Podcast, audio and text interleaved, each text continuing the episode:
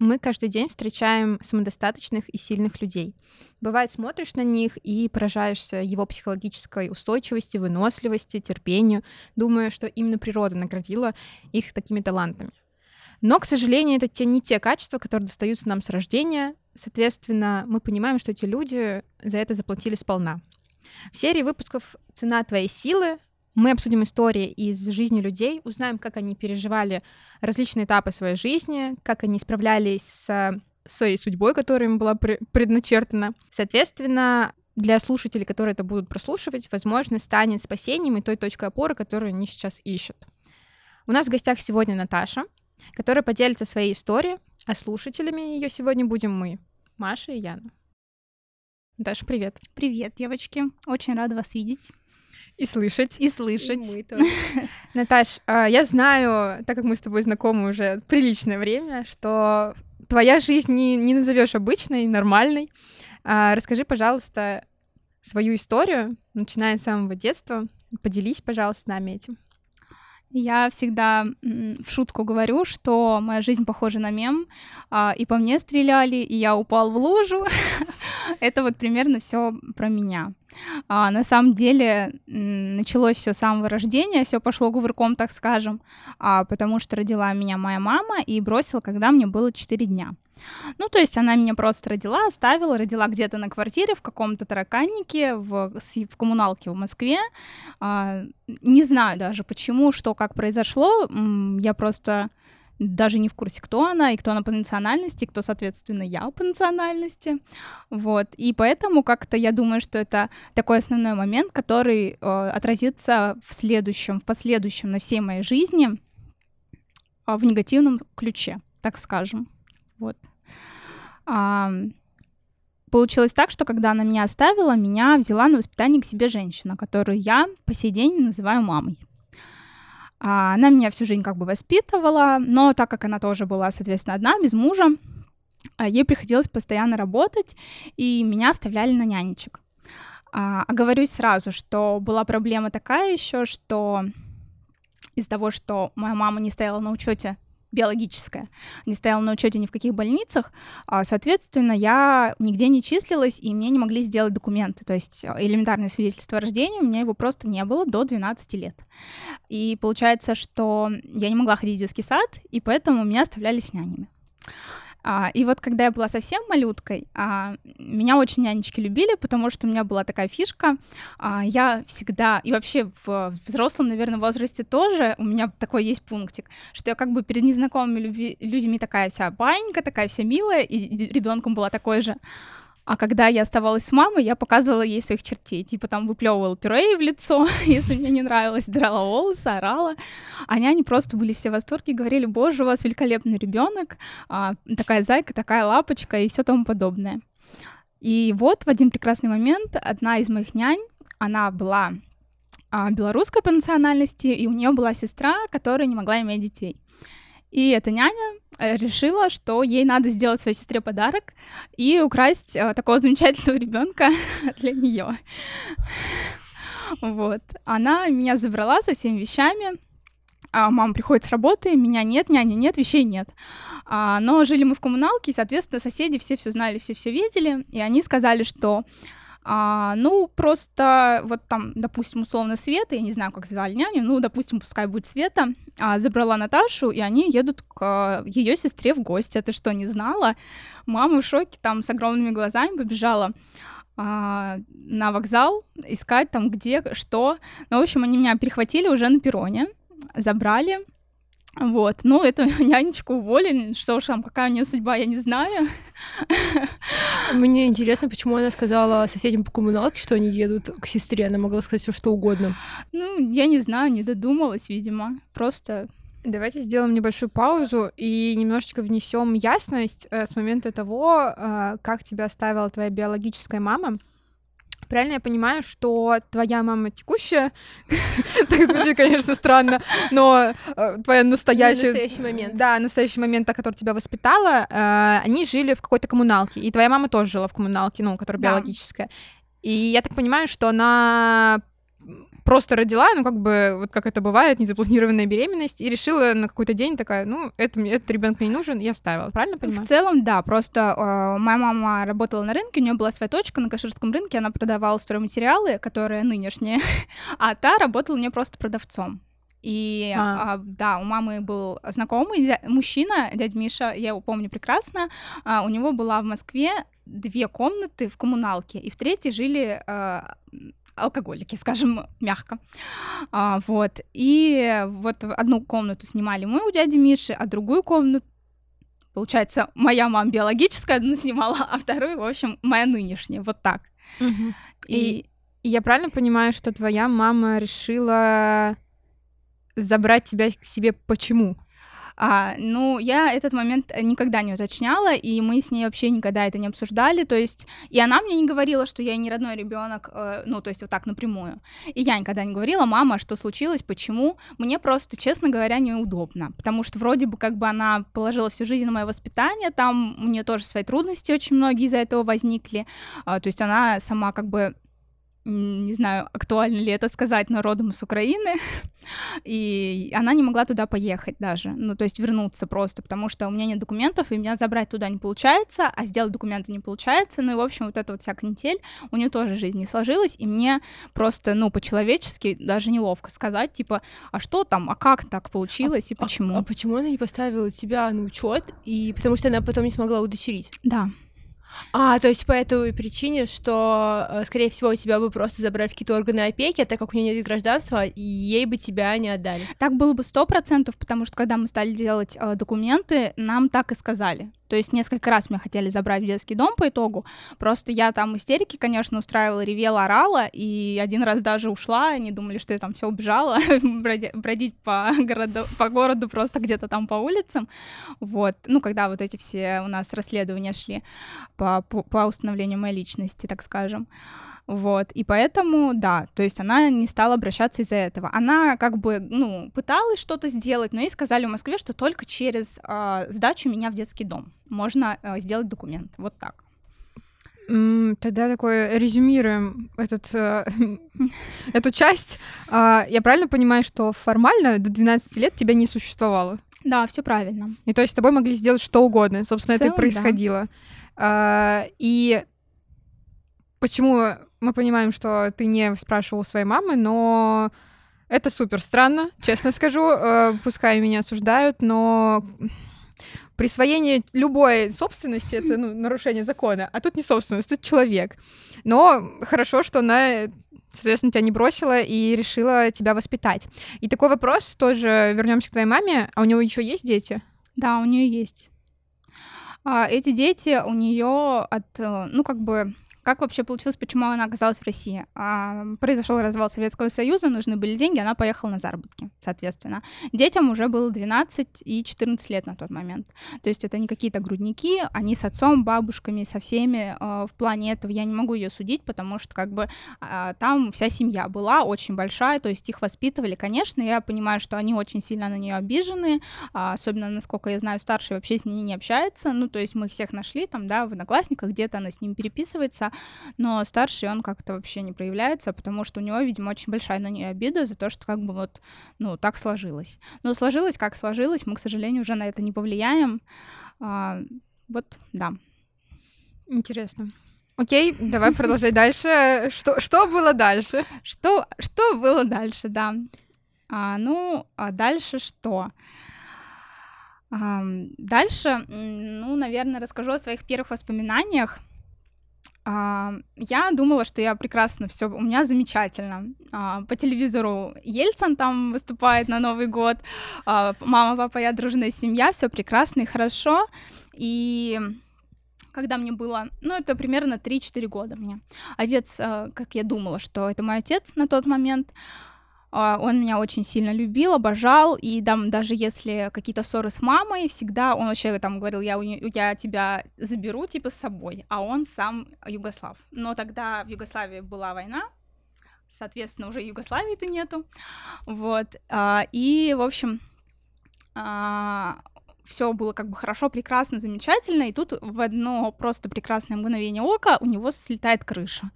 Он начинает избивать маму просто по жесткому, по черному, а, да там, ну, до кровищи там это ладно, но бывали моменты, что он там говорил, я тебя сейчас убью, брал там отбойный молоточек для мяса, и там, типа, я тебя сейчас тут этим молоточком, короче, зафигачу. Вот, в общем, вот такие. И я сижу на кресле, я прям это очень четко помню, я сижу на кресле, ору, а он поворачивается ко мне, не кричи, все хорошо. А мама продолжает дубасить. И вот а, это воспоминания у меня как бы самые первые, так скажем, вот мои. И, наверное, тоже вся вот эта ситуация, вообще вся моя жизнь наложила след, что я очень плохо помню какие-то хорошие моменты своей жизни, но очень четко запоминаю плохие. И вот э, такие плохие моменты, вот я его прям очень помню. И в один прекрасный момент просто получилось так, что он напился, меня не было, я была уже... Она меня там то ли к друзьям, то ли кому-то мама отвезла, и он ей говорит, сейчас я тебя убью. Запирает дверь и начинает ее лупить. И она, э, короче, ну, всё, а что делать? Все, сейчас он ее убьет. И он выпивает водку и его вырубает. Ну, там сколько-то на, на донышке. его вырубает, а, и она такая, типа, сбегает в рваном платье, там каком-то драном в лоскутах в кровище, и ее доблестная милиция наша а, на улицах видит, ловит, а, и, ну, ничем не помогает, скажем мягко говоря.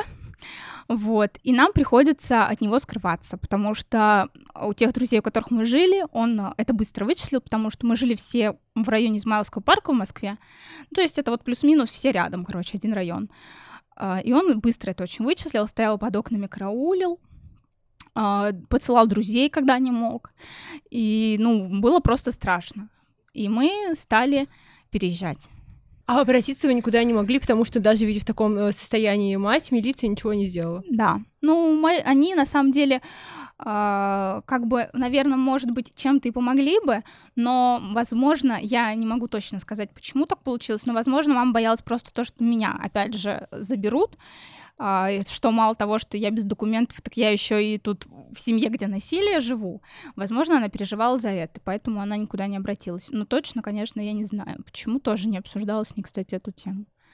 А твоя мама не задумывалась над тем, что, возможно, некоторое развитие событий бы ну, в твою сторону бы положительно повлияли бы, а, нежели такая жизнь?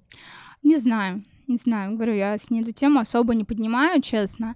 А, мне кажется, просто я всегда сейчас говорю в наше время, что силь, сильная сторона вот ее это не думать. Когда она мне говорит, я думала, я говорю, зря. Ну, то есть все, если она что-то думала, значит, по-любому плохо будет. Вот, поэтому, мне кажется, вот она не думала, делала по наитию, и вот ну, так и вышло. Угу. А долго это продолжалось с э, дядей Мишей или кто он? Дядей Мишей. А, ну, по идее, все, мы стали переезжать. Нам пришлось переехать а, вообще из Москвы на какой-то период. Мы жили в Рузе. А, это подмосковный город, ну, как, не знаю, на, ну, может, на ваше, ну, вот как-то так, около mm-hmm. того. А, маленький городок.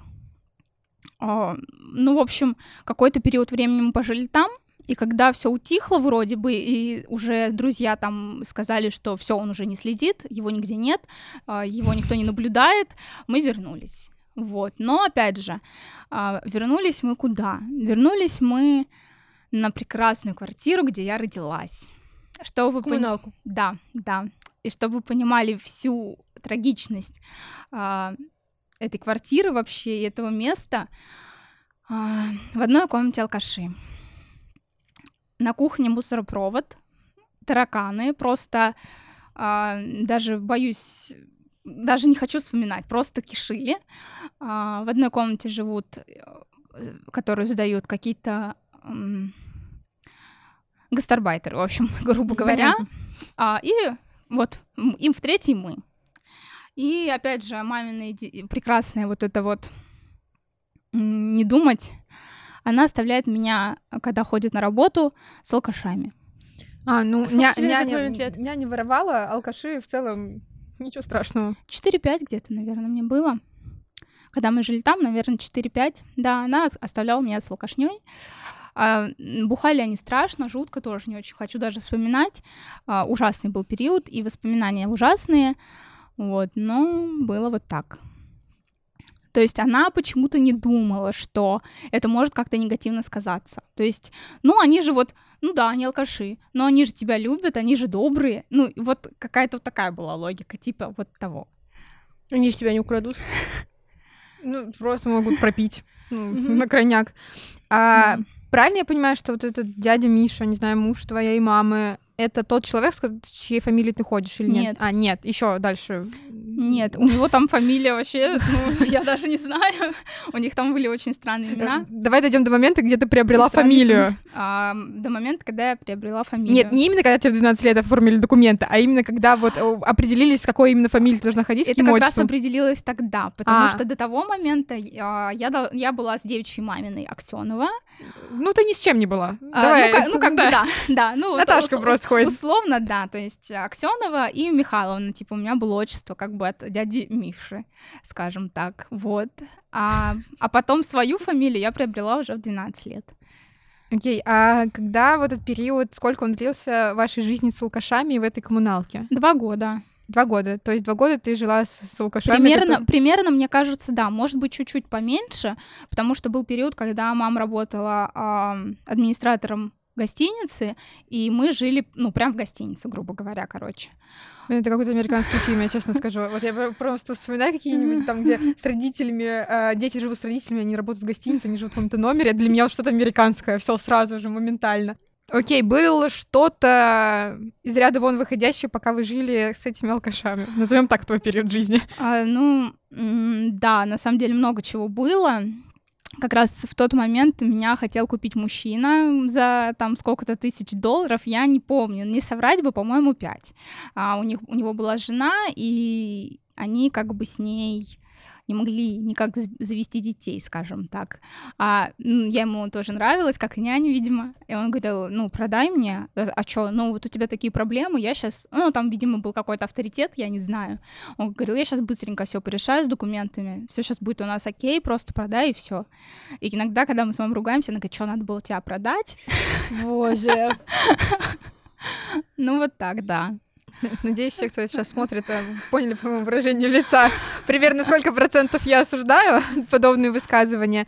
А, ну, знаете, что я могу сказать? Видимо, ребенок в 90-х, у которого нет документов, это просто какая-то золотая жила, которую можно с ней сделать что угодно. Своровать, купить. Что еще можно сделать? Ну, а, окей, а было, когда, давай вернем придем к тому моменту, когда ты все-таки узнала, что в твоей жизни, наверное, не все так просто, и это не то, как говорится, не та норма, в которой ты живешь. А, слушай, на самом деле я, наверное, этого не осознавала вот полноценно до уже вот осознанного какого-то возраста. То есть я все время все это отвергала, а, я об этом не могла сказать никому, я прям стеснялась этого всего и думала, блин, вот, ну, типа, у всех все нормально, у всех все окей, а я какая-то не такая, у меня там то переезды, то какие-то алкаши, драки, не знаю, там скандалы. О, кстати, вспомнила пока про алкашей, еще что из ряда вон выходящие. Однажды вот эти вот гастарбайтеры, которые жили в соседней комнате, сказали, что мама украла у них деньги, а, да, и решили ее просто избить. И я вышла в коридор, она лежит в крови, ее бьют досками а, и ногами. В общем, да, вот такие вот ужасные были моменты в жизни. А твоя мама не хотела что-то немножечко изменить в своей жизни? Ну, как бы, понятное дело, что, возможно, нет возможности, невозможно нет возможности, а ну, их действительно нету, но, как бы, выйти из такого места, где тебя реально угрожает, э, ну, угрожает твоему здоровью и твоей жизни, и ты еще у тебя есть маленький ребенок, э, которого ты, за которого ты отвечаешь, это не, не котенок, не собака, и то за собаку и за котенка достаточно большая ответственность. И как бы, ну, ты не только себя подвергаешь опасности. Ну, надо сказать, надо отметить, что после этого момента мы как раз-таки и уехали. А, Ага. ну, ну, гостиницу. Наверное, да. Ну, вот э, точно хронологию не восстановлю, но мне кажется, что как раз-таки, да, вот после этого период был, когда мы жили вот в гостинице. Да. Я в шоке. Я вообще... А, окей, а, давай перед... Я, я просто сразу скажу, я улыбаюсь, потому что я нервничаю. Не думайте, что у меня такая веселая классная жизнь. Я такая, вау, круто, алкаши, избиение, все здорово. Нет, это просто защитный механизм. Э, В целом это нормально, мне кажется, особенно когда ты это проживаешь. Ну, вряд ли ты будешь постоянно всю свою жизнь говорить об этом, вспоминать со слезами на глазах. Э, Наверное, каждый из нас проживал какие-то для него сложные периоды, и, соответственно, он не каждый раз сидит плачет. Ты это просто проработала, улыбаешься ты, потому что мы улыбаемся, но факт того, факт осуждения, шока, Шока. а, и всего остального присутствует просто точно, наверняка. Окей, а давай мы придем к тому моменту, когда ты все-таки обрела документы, стала Наташей Лемешко, стала, а, как говорится, законным гражданином этой страны. А, Давай. А, в общем, а, тоже странный такой период, довольно-таки. Мы жили в Москве, все как бы окей. И, ну, как говорит мама, что не получалось никак сделать там документы. То есть а, никак местные органы власти не шли на уступки, а, не могли ничто предложить. То есть, а человека нет, вы хотя бы а, дайте нам что-то, ну, как бы выписку из роддома, что она родилась, или что-то. Просто так мы как бы не можем дать документы. Ну, вот она стоит. Ну и что? Ну, мы. Ну, подождите, документов, что она родилась, нету, соответственно, ее не существует. Где мы не видим? Кто Кто это? стоит? Просто твоя мама такая, да вот она стоит. Не. Мы никого не видим. Да, да, примерно так это и было. Если, если документов нет, значит, мы тебя не видим. То есть вот они а, ссылались а, вот а, на такую историю, то есть как бы, ну, вы нам ничего не предоставляете, мы не можем подтвердить личность, что вообще этот человек родился. То есть как бы вот, ну, ну вот так вот, ну правда, вот было вот так, вот так, нет. Я сейчас понимаю, как страшно потерять вообще документы. Все. Ну да, и ты придешь и скажешь, «Ну, у тебя документов нет, тебя не существует. Да, да. А ребенок это вообще Нет, ну, у тебя настолько хотя бы есть какие-то документы в базе, в каких-то хоть базах. Ты Ну, хоть что-то вот. можешь найти, а тут вообще ничего. Ну, человека просто не существу- не существует, и при этом ты говоришь, что вот человек стоит, а государство, да нет, он не стоит нигде, его нету. Капец. Это, ну, я даже не знаю, как это назвать. Это, это супер одиозное поведение со стороны, э, наверное, как это, ювенальная юстиция. Ну, то- кто, тот, кто отвечает за права детей. Ну, потому что ребенком была. Я не знаю, как это называется. Я тоже Ну, это, сказать. это, ну, допустим. Образование юриста просто такое сейчас коту под хвост. Это страшно, честно скажу, потому что детей у нас воруют до сих пор. Это есть такое. а, рождаются незаконно и нигде не стоящие на учет э, очень много людей, которые приезжие. И от этого складывается, что дети абсолютно не защищены. И ты яркий пример этого. Да, я согласна абсолютно. Вот эта вот вся бюрократия, вот это вот все а, какие-то непонятные законы, которые один другому противоре- противоречат просто, и ты не можешь никак, а, ну вот реально стучишься в закрытые двери, грубо говоря. Единственный вариант, который предложили, сдайте детский дом, и там мы оформим. То есть вот так. Я, конечно, тогда... э, Сейчас как бы как взрослый человек я понимаю, что, ну, как, как выход надо было так и сделать. Но тогда у меня это была истерика, я, нет, не сдавайте мне детский дом, это самый страшный детский дом, это, боже, Подумаешь, что алкаши. угодно, только не детский дом. Да, вот настолько у меня было тогда такое понятие, что лучше с алкашами, лучше с бомжами, не знаю, где угодно, но только не в детский дом. Ну, Вот это так. стандартная история. А, Нет, ну, вообще Многие говорят, же что- дети не говорят, типа, мне лучше жить с мамой с папой, Да, хоть они да, там да. алкаши, Да, да, да. алкоголики, но Для мне лучше ребенка ними. лучше с мамой и с папой хоть где, чем в детском доме. Я, я Да. супер против этого, если честно. Ну, ка- каждый, ну, ты же понимаешь, что вот сейчас Сейчас просто как картинный мир ребенка, ты же ребенок же не понимает масштаб весь, да? Ну, а для этого есть взрослые. Ну да, поэтому Для этого предлагали взрослые- сдать детский дом. Ну, а взрослый должен был сказать волевым решением, да, значит, сдаем, заберу тебя через два месяца. Сейчас мы оформим документы и будешь жить. Так не отдали бы ей ребенка потом. Почему не А, отдали бы? Тут ситуация тоже не отдали бы, Не отдали бы. действительно, а, но ситуация какая? А, вообще как? э, В итоге-то у нас как все разрешилось? А, мы переехали в деревню. Тоже отдельный роскошный период моей жизни. А, но- Luxury village. Лучше. А, В общем, да, а, как получилось? Мы обратились уже по месту. То есть как, меня... Я должна же была ходить в школу, а Ну да. документов у меня нет. А в 10 лет мы переехали в деревню, и в 10 лет я пошла в школу. Первый класс. А, Ну, не в первый. Я училась на домашнем обучении, и я пришла в первый класс. Они потестили меня, ну там два дня буквально, сказали, да, все, переходи во второй. Я пришла во второй класс, они потестили меня, сказали, да, переходи в третий. И я знаю, что можно было меня в четвертый перевести, но была такая учительница не очень приятная, мягко говоря. А, и она такая, типа, я еще посмотрю, останешься ли ты в моем классе вообще, или обратно во второй вернешься. Хотя уровень знаний у меня позволял, я была, ну, как бы, я не была отсталой, тупой, я училась очень хорошо, и, ну, можно сказать, отлично. Там у меня, может, одна-две четверки мелькали, там, типа, русский язык, не знаю, и какая-нибудь физра. Вот. Но, э, несмотря на это, учительница была вот такая вот, и поэтому я осталась в третьем классе. И это все было, пока у меня не было документов. То есть они меня под свою ответственность взяли. А, директор нашей школы, ей, конечно, большое спасибо, но она потом не один раз мне сказала, что ты же а, моя протеже, мне все этим типа тыкают, а, и как бы э, веди себя соответствующе. То есть вот так. Ну, хорошо, спасибо ей хотя бы на том, что они действительно взяли меня в школу, действительно посодействовали моим документам, а, потому что а, как а, произошло дальше? Мы приехали, там подали документ, не документы, а просто заявку, что надо восстановить вот мне как-то хотя бы что-то, какое-то свидетельство. Восстановить. Да нет, как бы сделать с нуля. С нуля, да. Да, сделать с нуля там свидетельство о рождении, потому что, ну, все уже там одиннадцатый год, там, типа, двенадцатый, а у меня все ничего нету. Сори, может, я остановлю. А кто занимался твоим домашним образованием? Да, тоже был этот вопрос. Мама. Мама учила. Она сама тебя учила? Да, да. Слушай, э, я сейчас э, учу, у меня ребенка во втором классе, и я второй год учу с ними уроки, и я просто не могу, я просто не могу, я до такой степени нервничаю из-за этого, это просто ад. И я готова, думаю о том, что, может быть, нужно либо забить, либо нанять репетитора, который будет с ним отдельно учить уроки. То есть твоя мама, если она учила тебя все это время, это просто э, я не знаю, откуда у нее столько нервов. Ну, либо ты была очень, очень послушным ребенком.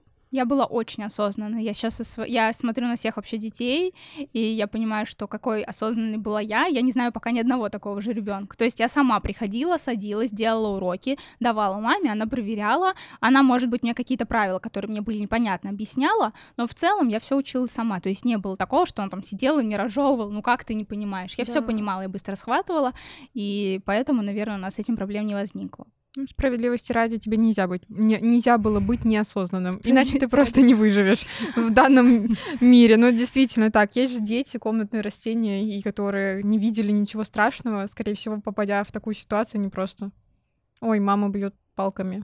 Ну все. А нет, вон, уроки, говорят, пошла учить. Все прекрасно, окей. Что было дальше? Давай подойдем к тому моменту, как ты все-таки узнала, что мама твоя тебе не родная? Нет, подожди, мне еще интересно, как а, документы в итоге дали. Ну вот, она сейчас расскажет, и, наверное, а, да. это... Ну как раз это, да, пересекается, как я узнала, ага. что мама мне не родная. Вообще, Первый раз я это услышала в 6 лет. Она сказала об этом а, матери моей подружки, а та подошла ко мне, взрослая тетя, просто абсурд. Я сейчас а, с возраста своего понимаю ситуации вообще. Она говорит, Наташ, ты умеешь хранить секреты? Я говорю, да. Она говорит, твоя мама тебе не родная. Вот так. Просто ребенка шарашили. А, я на самом деле помню, что был даже период какой-то, я не могу сказать сколько, но я не называла маму мамой, я называла ее тетя Люба. Ее зовут Люба. Я говорила тетя Люба, потому что, ну, она же не родная мне мама, все, значит, она тетя Люба. Вот так. Ну, я считаю, конечно, так звалить на ребенка это трэш, но потом мама говорит, давай забудем об этом, вернемся, все, все привычное русло наше. У тебя мама очень позитивный человек, я чувствую. А, да. А как ты спросила маму о том, что... Смотрите, мне тут секрет рассказали. Нет, было не так. Нет. Моя подружка вот эта вот, которая... А, мать, которая рассказала, она при ней это рассказала. Я соответственно... думала, что это подружка. То есть это не подружка, Моя, это мама, мать. Мама, мама подружки. Мама подружки. женщина. И подружка просто, когда вот после вот мы, допустим, гуляли на улице с этой мамой, она мне это рассказала, моя мама приходит меня забирать, и эта девочка к ней подбегает. А правда, что вы не родная мама Наташи? А, вот так. И так мама узнала, соответственно, что я знаю. Эм, все, как бы капец, нет слов.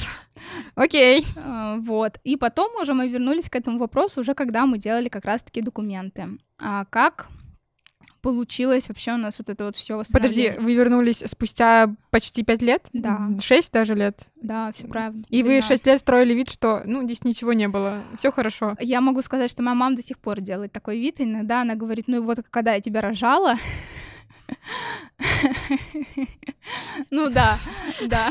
А, Пожалуйста, остановите планету, мне на, мне на, мне на следующий выходить. Ну, как бы... Ок.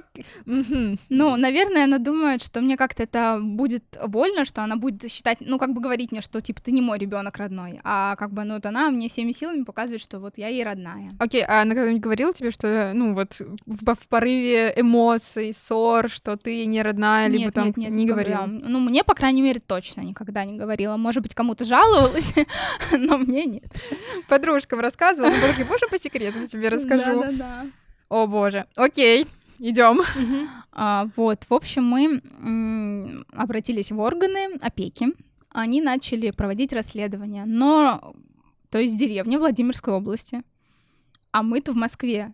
И как бы расследование проводить, но это реально трэш. Вот два года нам делали вот эти вот документы, все устанавливали, а, устанавливали, восстанавливали хронологию событий, где я родилась. А, Ездили на эту квартиру, с этими алкашами разговаривали, но, к слову, вот тогда они уже бросили пить, а, да, и стали примерными, э, можно сказать, людьми. То есть, когда к ним опека приехала, как бы все окей. Ну, приличные вроде бы люди, нормальные, не пьет никто, н- свинства никакого нет, тараканов больше нет. Кровь всё отмыли. нормально, Кровь отмыли, да. А, то есть к ним приехали, восстановили, что да, действительно я там родилась, да, действительно такое было. Потом поехали вот а, к женщине, которая рассказала мне, что моя мама не моя мама. То есть а, с ней поговорили, что да, действительно я здесь была, я действительно здесь жила, дружила с ее дочерью. Все так и было, все это правда. А, и к последним соседям, около которых мы жили, тоже к ним ездили, там тоже они подтвердили, как бы, что да, все так и было, я правда существую, все хорошо, сделайте документы, окей. Вот. И потом был суд. И в суде мне надо было дать показания. То есть, э, ну, что я действительно там... Существую, смотрите. Что это я? Да, что типа они меня спрашивают, как, а как ты узнал, что твоя мама не родная мама? И мне, естественно, надо было все эти вопросы отвечать. И вот поэтому у нас второй раз этот вопрос поднялся. Я сказала, да, что там моя мама не моя мама. А что я знаю вот дядю Мишу, э, я думала, что это мой папа, но это оказался тоже не мой папа. Ну что там, я ребенок 11-12 лет, что я могла такого там им сказать? Чего-то они меня поспрашивали, что Но мама была с тобой на этом. Да, конечно, конечно. А она тоже давала какие-то показания, что Конечно. типа я вот взяла этого ребенка, Да, да, воспитывала да, его. у нас есть а, из суда Заключение? Да, ну то есть вот эти все бумажки, все вот эти вот постановления, все есть, показания всех. Сори за шутку, спустя 15 лет, ну я рожала тебя, ну что? Ну будь благодарна. Я рожала тебя 7 часов. Ну, это не из того разряда, а там, типа, я говорю, ну, он там что-то рассказывает, там, вот про роды. Я говорю, да ты, господи, ты рожала там уже 40 лет назад. Она говорит, как это, а тебя? Ну, вот такого плана. В целом, можно так, знаешь, ребенка на детской площадке забрать, а потом... Ну, это как кошки приютят, там, хомяков такие, это мой. Вот, то же самое. О- очень э, необычно, честно скажу. Наверное, это... э, Это трудно к восприятию этой информации, потому что об этом не принято говорить. Обычно все мы думаем, что есть папа, мама, стандартная семья, мама родила, ты пошел в садик, в школу, все, ну, все по плану. Есть какой-то определенный алгоритм действий. И когда попадаются люди, у которых не такая жизнь, и ты сразу такой, а что делать? Ну, то есть прям реально, ну, вот сбой системы. И, скорее всего, э, обычно это обществом порицается, ну, то, что ну, не надо рассказывать. Ну, ну да, вот она там из неблагополучной семьи, или вот он там такой-то, такой-то. Хотя как будто бы наоборот, должны об этом рассказывать, и люди должны быть готовы. И люди... Это всякое может быть. Да, люди, ну, всякое может быть, и я думаю, что в твоей жизни было, когда люди выговаривали тебе какие-то вещи, ну, зная твою историю, и какие-то ложные суждения говорили из разряда, ну, вот, может быть, она такая-то, потому что ее там мама воспитывает, или они там живут как-то не так, может быть, еще что-то. Было ли такое? Ну, знаете, я скажу, что это, наверное, не связано именно с моей историей, а в целом у девочек, у которых нет отца, наверное. А, то есть я-то скрывала это все на самом деле очень долго, и мало кто на самом деле об этом знает. То есть вот такую историю, как я рассказываю вам всю от и до, ее очень мало кто знает. А, на самом деле, ну, я очень долго стеснялась, лет до 20 точно, и я никому вообще не говорила, что я там не училась в первом, втором классе, то есть, да, что я пришла сразу в третий, что у меня не было документов. Дети вообще жестокие, и говорить им, что я не учусь, или там я не была в садике, в смысле, ну, это будет какой-то вообще... Даже боюсь представить, что бы На со мной случай было. скажу, я тоже не ходила в садик. Я живая, все нормально. Дев- Девочки, я ходила в садик. Ну, давайте вот не будем. У тебя легкая жизнь, получается? Я вам больше скажу, мой первый класс был в садике. Это было какое-то, да, это была экспериментальная какая-то вещь в Нижнем Новгороде была, и, оказывается, я такая не одна, в некоторых школах так было. Действительно, учительница первого, ну, вот, начальной школы приходила к нам э, в садик, потому что у меня школа и садик вместе были, и я училась. Ну, какая-то это была экспериментальная приколюха, назову так. Это действительно такое было. А в школе ты училась со второго и еще 10 лет, получается, да? Нет, Ты- нет, первый класс, первый класс, как первый класс, но просто в садике. Все. Во второй класс я просто пошла в школу. школу. Да. Интересно. И ты там до 4 часов тусовалась. Да, я, и у меня и был вот этот не, продленка, а вот этот сон, Вау, тихий час был, да. Круто. Но это якобы был какой-то экс- эксперимент, чтобы детей пос- Адаптировать. да, адаптировать, то, что не сразу из садика переводить вот в эту вот э, а, школьную систему, где они учатся от звонка до звонка, и потом идут домой, а постепенно как-то погружать. Не знаю, честно, насколько это повлияло на какие-то умственные способности мои или моего класса, ну, такое было. Возможно, повлияло, возможно, нет, не скажу. Но это просто был такой эксперимент, и потом, когда спустя очень много лет я где-то с кем-то об этом общалась, мне говорят, а у меня тоже такое было. И я такая, ого. И мы как раз, получается, что это в один год был, видимо, какой-то эксперимент. Который не зашел, Ну, видимо. Почему? Потому что больше этого не делают. Ну, возможно. Но посмотри, это же очень сложно. То есть учительница ходила в садик, она э, садик подстраивался под нас. Ну, то есть Да. там они ставили нам парты, они нас учили. Ну, то есть, возможно, это просто в силу того, что не сильно у нас, наверное, оплачиваются дол- должности учителей, там, нянечек и прочего, никто не хочет над этим заморачиваться. Возможно, это хорошая идея, а может быть, не хорошая. Ну, мне, мне, было, мне было параллельно, но потом, кстати, когда я пришла в школу со второго класса, про мой класс точно сто процентов говорили наши вот из параллельно, что ой, да вы, вы чё, вы из садика пришли? Ну, то есть, да, хотя, типа, ребят, мы там также учились, тоже вот эти вот квадратики и треугольнички рисовали, вы чё? Так что а Наташа вообще не ходила в школу, ну там все, крест поставят на ней точно. Я, я хочу сейчас вспомнить просто ситуацию, когда я прихожу, я очень быстро созрела, то есть как э, девушка, ну правда, то есть я очень быстро выросла, у меня выросла грудь, попа, то есть вот пубертат, ну типа в 12 лет я уже была девушка, не девочка, то есть у меня уже, мне девчонки такие, вау, у тебя титьки есть, ну типа да, ну шок, ни у кого нет, а у меня есть. И я прихожу в 12 лет вот с таким бантищем э, в первый класс, и все вот эти вот там вот такие стоят, и я просто стою. Ну, честно, мне кажется, ну, мне, ко мне даже подходили ребята, что-то спрашивали, типа, «Поч- а почему ты, а сколько тебе лет, а как ты в первом классе? Вот что-то из такого разряда было. Вот, ну, потому что это, конечно, смотрелось супер странно.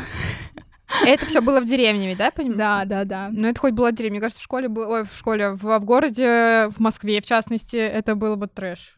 Ну, это было очень много слухов, и очень много было бы осуждений, даже не... Да, точно было бы. Потому что я отчетливо помню, знаете, вот эти есть родительские собрания, Да. и когда, знаете, вот у какого-нибудь ребенка не сдают родители на подарки или на какие-то покупку штор, окон, что-то еще, и я всегда просто это слышала, конечно, не вот, что это прям было, ой, какие они плохие, но родители, другие родители обычных детей к таким относились плохо. И они относились не то, что э, плохо именно к ребенку, но они к родителям плохо относились, и, соответственно, к ребенку такое было уже предвзятое отношение. Типа, ну, ты там поосторожнее там с ним, там, ну, он может что-нибудь украсть, или что-нибудь она может украсть. Ну, это действительно так. Но Боже. Ужас.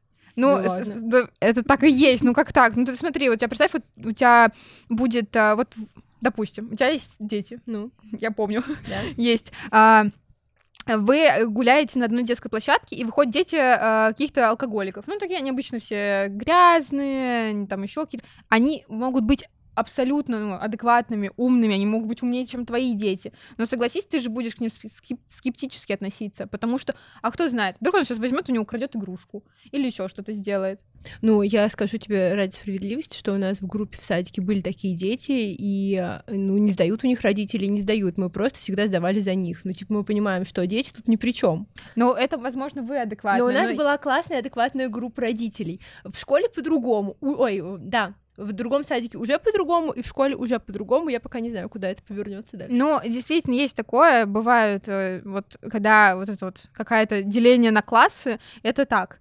Э, не скажу, что я высшего класса, и я такая все время была, ну, но я сейчас Всегда знаю... сдавала на шторы. Ну да, нет, за- родители заставляли, но я точно знаю, что были де- родители детей, которые в- жили на уровень выше, и это они точно скептически относились к ним. Я вот сто процентов, ну потому что я часто вот это слышала, ну не общайся с ними, у них там там мама такая-то, или не общайся с ними. Поэтому здесь точно есть. Пускай тапками закидают меня, но такое есть, и такое вообще практикуют, и это в первую очередь от родителей всегда потому что они делают какие-то ложные суждения, а потом уже, когда ребенок подрастает, там уже и буллинг школьный, и уже там смотрят, как ты одет, как ты выглядишь, что ты покупаешь, какой у тебя телефон, есть ли у тебя деньги, ну сейчас вообще, мне кажется, с этим очень плохо. Да, мне тоже. Ну, хотя, знаете, мне кажется, у нас сейчас такое толерантное поколение подрастает, что возможно и... Нормально будет. Возможно, и нормально будет. Ребят, нет, там это вот... Я не знаю, когда это было, но э, я знаю, что есть такой прикол, как э, э, не брендовые вещи носят дети из-за этого, из этого осуждают, точно знаю. А, про телефоны точно, у кого-то там хороший телефон, у кого не, у кого не хороший телефон. Я просто это общалась с детьми. Я слышана, слышана об этом, поэтому дети по-прежнему жестокие, и нам просто в силу того, кто, у кого сейчас есть дети, просто обращайте внимание на то, что говорят ваши дети, приходя из школы, и не делайте вид, ой, да ладно, э, побесится, или это, это детское пройдет. Нет, не пройдет, это на самом деле очень большая травма для всех детей, когда их за что-то, даже, возможно, косвенно, но осуждают и принижают в школе. Здравствуйте, буллинг школьный, просто, мне кажется, все проходили через такое. Ну, это да, да, это тоже отдельная О- тема. Окей, а, ты пошла в школу, у тебя появились документы, вы живете в деревне. Да. Как ты перебралась туда, где ты сейчас живешь? Как вообще жизнь наладилась? А, ну, в общем-то, я проучилась, и просто в девятом классе я уже знала, что я должна бежать, куда глаза глядят.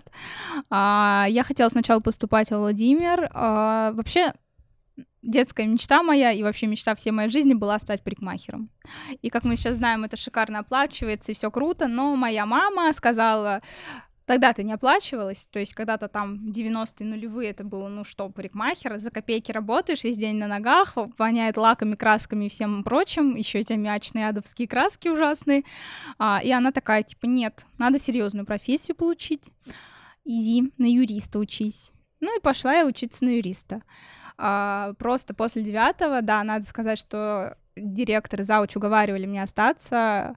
А, мы тебе дадим медаль, только оставайся. Шоколадную. А, ну, а ее в том числе.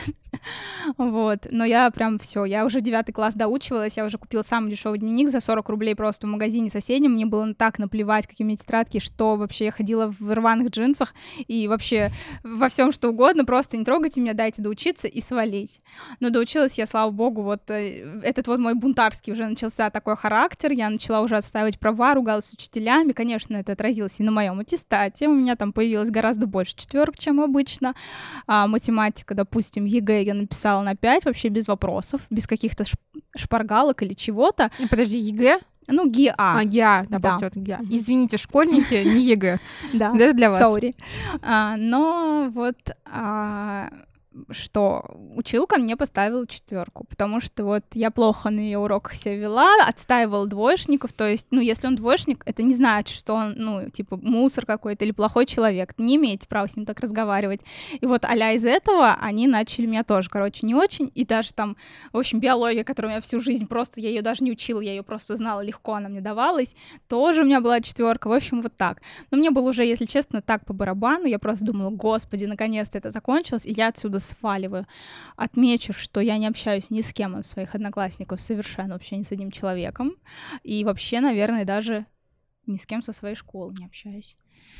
То есть вот так. Настолько как бы у нас там все было не очень, мягко говоря. И учителя, когда там пару раз было, что я как бы пришла в школу, к своим любимым учителям. У меня был Александр Сергеевич последние два, два года.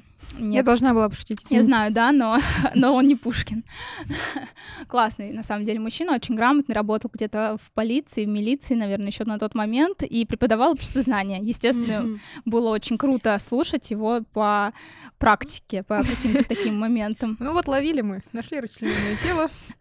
И шестиклассники вот такие вот Интересно. Нет, у нас не было тогда общесознания, мне кажется, еще в шестом классе, где-то, наверное, с восьмого оно начиналось. И, ну, да, реально было интересно, потому, ну, он, конечно, такое не говорил, но, например, говорил про комнату, там, а, детскую комнату, где вот дети там допрашивают детей, маленьких преступников. Он говорил, да, они сикаются иногда под себя, а потом вот такие крутые. Ну, типа вот такое, такие истории. Ну, на самом деле классные. И вот я к нему тогда пришла, уже я на, юри... на юридическом первый курс э, с пятерками Диме закончила, такая, здрасте, Александр Сергеевич.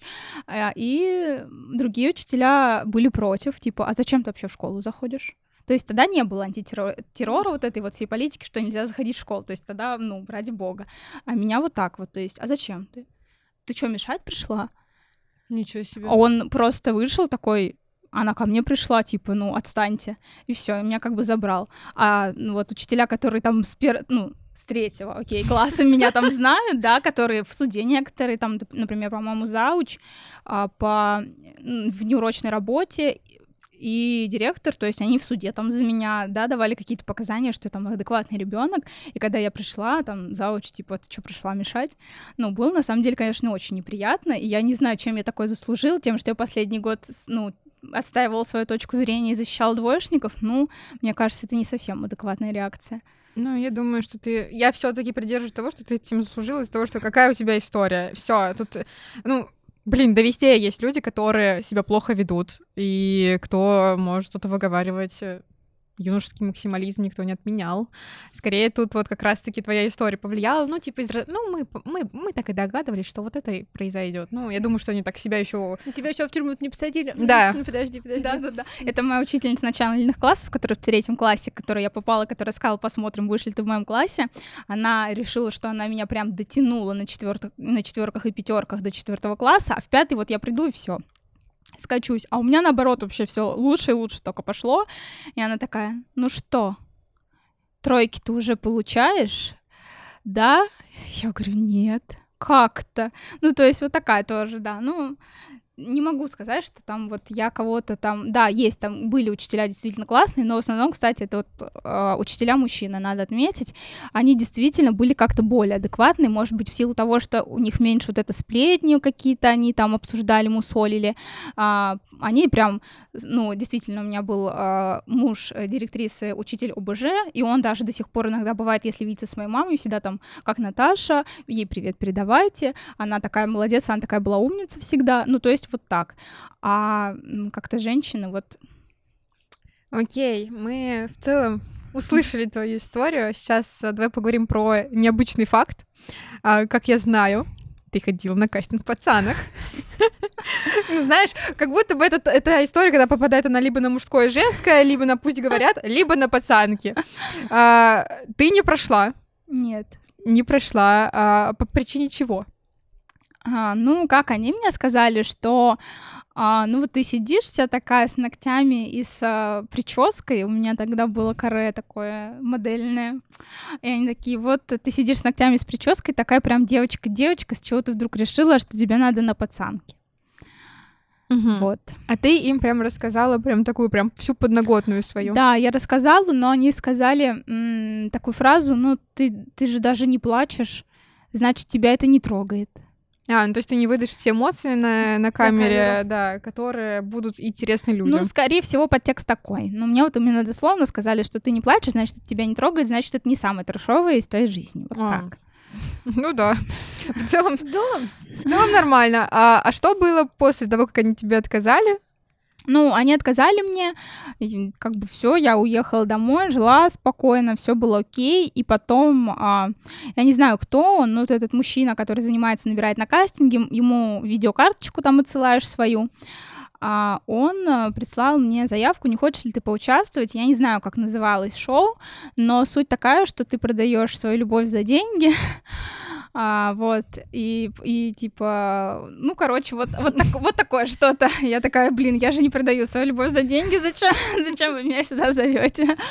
Ну, вот как-то так. Это просто, наверное, как э, всем людям, как маркер для того, чтобы они не сильно верили в телешоу и понимали, что стоит за каждым телешоу, потому что это на самом деле наглядная история из разряда, ну вот я вам рассказывала одно, но мы в целом, если ты хочешь стать звездой, можем твою историю построить под другое. В целом, да. В целом ты могла сказать, ну давайте я попробую, я все наговорю. Ну да, просто мне как бы этого не хотелось, потому что я знаю, как у нас люди относятся к телешоу, и представляю просто шок людей из деревни, которые там меня видели там в 10-12 лет, такие, боже, она что, проституткой работает? Ну вот что-то из такого разряда. И учительница, которая взяла тебя в третий класс, а я так и знала, я так и знала. Все к этому и пришло. Она прям и, и каждую серию смотрит, да я так и знала, вот она. Я все видела по ней, все по ней было понятно. Ладно, давайте тогда медленно переходить к концу. И хочется тебя услышать, наверное, да, безусловно, я подтверждаю и ценю, и я думаю, Маш, тоже твою суперстойкость, да. потому что так рассказывать то, что происходило, э, ну, я не знаю, ну, ты же все таки девочка, маленькая девочка, хрупкая, и такая, ну, у меня мать до крови избивают палками, ну, в целом и такое переживала, и это очень сильно, и это очень круто, что ты спокойно об этом говоришь, не слушай тех людей, которые говорят, что ты должна плакать, но нет, не должна. Вот, давай все таки ты назовешь какую-то самую такую тяжелое воспоминание и дашь совет людям, которые, возможно, пережили бы такое, ну или переживают такое. Как ты из этого вышла и не сломалась? Тяжелое, самое тяжелое. Ну, не самое тяжелое, ну что-то такое, вот прям э, то, что на тебе лежит грузом, ну, не грузом, а скорее то, что ты бы не хотела бы каждый раз вспоминать, э, проговаривать с кем-то, и то, что обычно трудно рассказывать. Не хотела конечно, эту тему затрагивать. Ну, в детстве до меня домогались э, взрослые мужчины, э, но это было три раза три разных мужчины, соответственно. Надо отметить, что один это тот алкаш из той квартиры, с которым меня в детстве оставляли, оставляла мама. А, вот. Как с этим справиться? На самом деле, Никак. Ты с этим не справишься, это будет всю жизнь с тобой жить. Это просто надо принять и понять, что на этом, наверное, не заканчивается твоя жизнь, надо идти вперед, надо идти дальше. Как бы это банально не звучало, да, а, тут ты ничего, к сожалению, не сделаешь. А, вы в этом абсолютно не виноваты если кто-то вдруг когда-то скажет вам, что там ты сама, нет, ты не сама, тем более, что если ты была ребенком, ты сто процентов не сама, просто не надо в это себя загонять, это не единственное событие в твоей жизни, то есть там у тебя жизнь 70 будет лет, а это там происходило, допустим, месяц, и ты, ну, не должна себе, или один день, да, там у кого-то, ты не должна себя вот этим вот событием, которое в один день произошло, всю свою жизнь потом его проживать, потому что иначе ты просто, ну, можешь свихнуться. Когда я а, стала это осознавать, я, опять же, повторюсь, что я все не принимала, я только стала осознавать это все там в возрасте типа 20 лет. До этого я думала, что это все не со мной, это вс- всего этого не было, то есть мне было проще жить так, а потом потом я поняла, что так я жить не могу. И когда я это все начала про, ну, в своей голове понимать, выставлять все, да, там, что это все действительно было, что я вот это помню, что это мне не показалось, не приснилось, а я, если честно, очень сильно пила. Наверное, ну, год точно каждый день может быть, не вот там как-то запойно, до синих соплей, но там пару бутылочек пива, да. И это я могу сказать, что из всех моих знакомых никто этого даже не заметил. Ну, то есть это вот так, типа там, а, пойдемте погуляем, пойдемте туда-сюда, но на самом деле внутри я прям переживал такой ужас, наверное, страх какой-то и непонимание, почему я и почему мне, за что. А, но потом просто я поняла, что так жить нельзя, надо брать свою жизнь в свои руки действительно и просто, ну, да, было. Это надо просто принять и жить дальше. Все. Супер. Есть такая фраза, что важно не то, что с тобой было, а важно то, что ты с этим сделаешь. Ну, то есть просто по факту ты не стала дальше идти на дно со всеми своими воспоминаниями, а просто переработала и стала жить дальше. Это очень круто. Вообще, да. я хочу добавить здесь, что, ну, в случае Наташи действительно есть внутренний стержень, который поз- не позволил дальше это как-то на себя влиять. Но не все мы такие сильные и э, самодостаточные, нам достаточно только своих каких-то внутренних установок. И тут хочется опять сказать, что не нужно замыкаться в себе. И если есть какая-то страшная ситуация, которая живет в твоей голове, ты должен ее с кем-то поделиться. И тот человек, ты с кем то это поделишься, надеюсь, что это будет хороший человек, он тебе поможет из этого выйти. И как бы возвращаемся к фразе «никто никому ничего не должен», я против этой фразы. Наверное, в таких ситуациях ты должен действительно помочь человеку и сделать все возможное от себя. Но это я призываю всех остальных, э, которые видят, что, например, у них есть знакомый, подруга, друг, который переживает какой-то тяжелый период в своей жизни возьмите его за руку и вытащите оттуда. Возможно, человек сам справится, но не факт. В случае Наташи, браво, она справилась, молодец. Э, ей огромный респект. Э, да, э, низкий поклон всего, всего мира, который не обратил на это внимание, потому что, ну, стыдно за людей бывает, когда ты с тобой живет человек, и ты, не, ну, не с тобой именно живет, а просто проживает, и с ним общаешься, и ты не замечаешь, что с ним происходит. Это плохо, честно скажу. Это я осуждаю всех. Спасибо, Наташа, за совет. Надеюсь, что люди, которые столкнулись с таким, надеюсь, таких людей мало, но практика показывает обратное, а, не замыкайте себе, тащите себя наверх, не пытайтесь запить, заесть, а, еще что-то можно там делать. А, окей, давайте заканчивать. Я хочу просто подвести ко всему этому. Я бы еще сказала, что, может быть, что-то про сейчас скажешь, как да. в итоге, да. Да, как у тебя сейчас жизнь? Как у тебя сейчас, чем ты сейчас занимаешься и ну, в итоге все, слава богу, хорошо. А, в целом, да, многое на самом деле повлияло и на меня, и на мой характер, и на мои отношения, и взаимо взаимоотношения с людьми. Uh, и в целом, да, если мне там дружбу всегда было, допустим, легко строить, то какие-то отношения с мужчинами у меня никогда не ладились.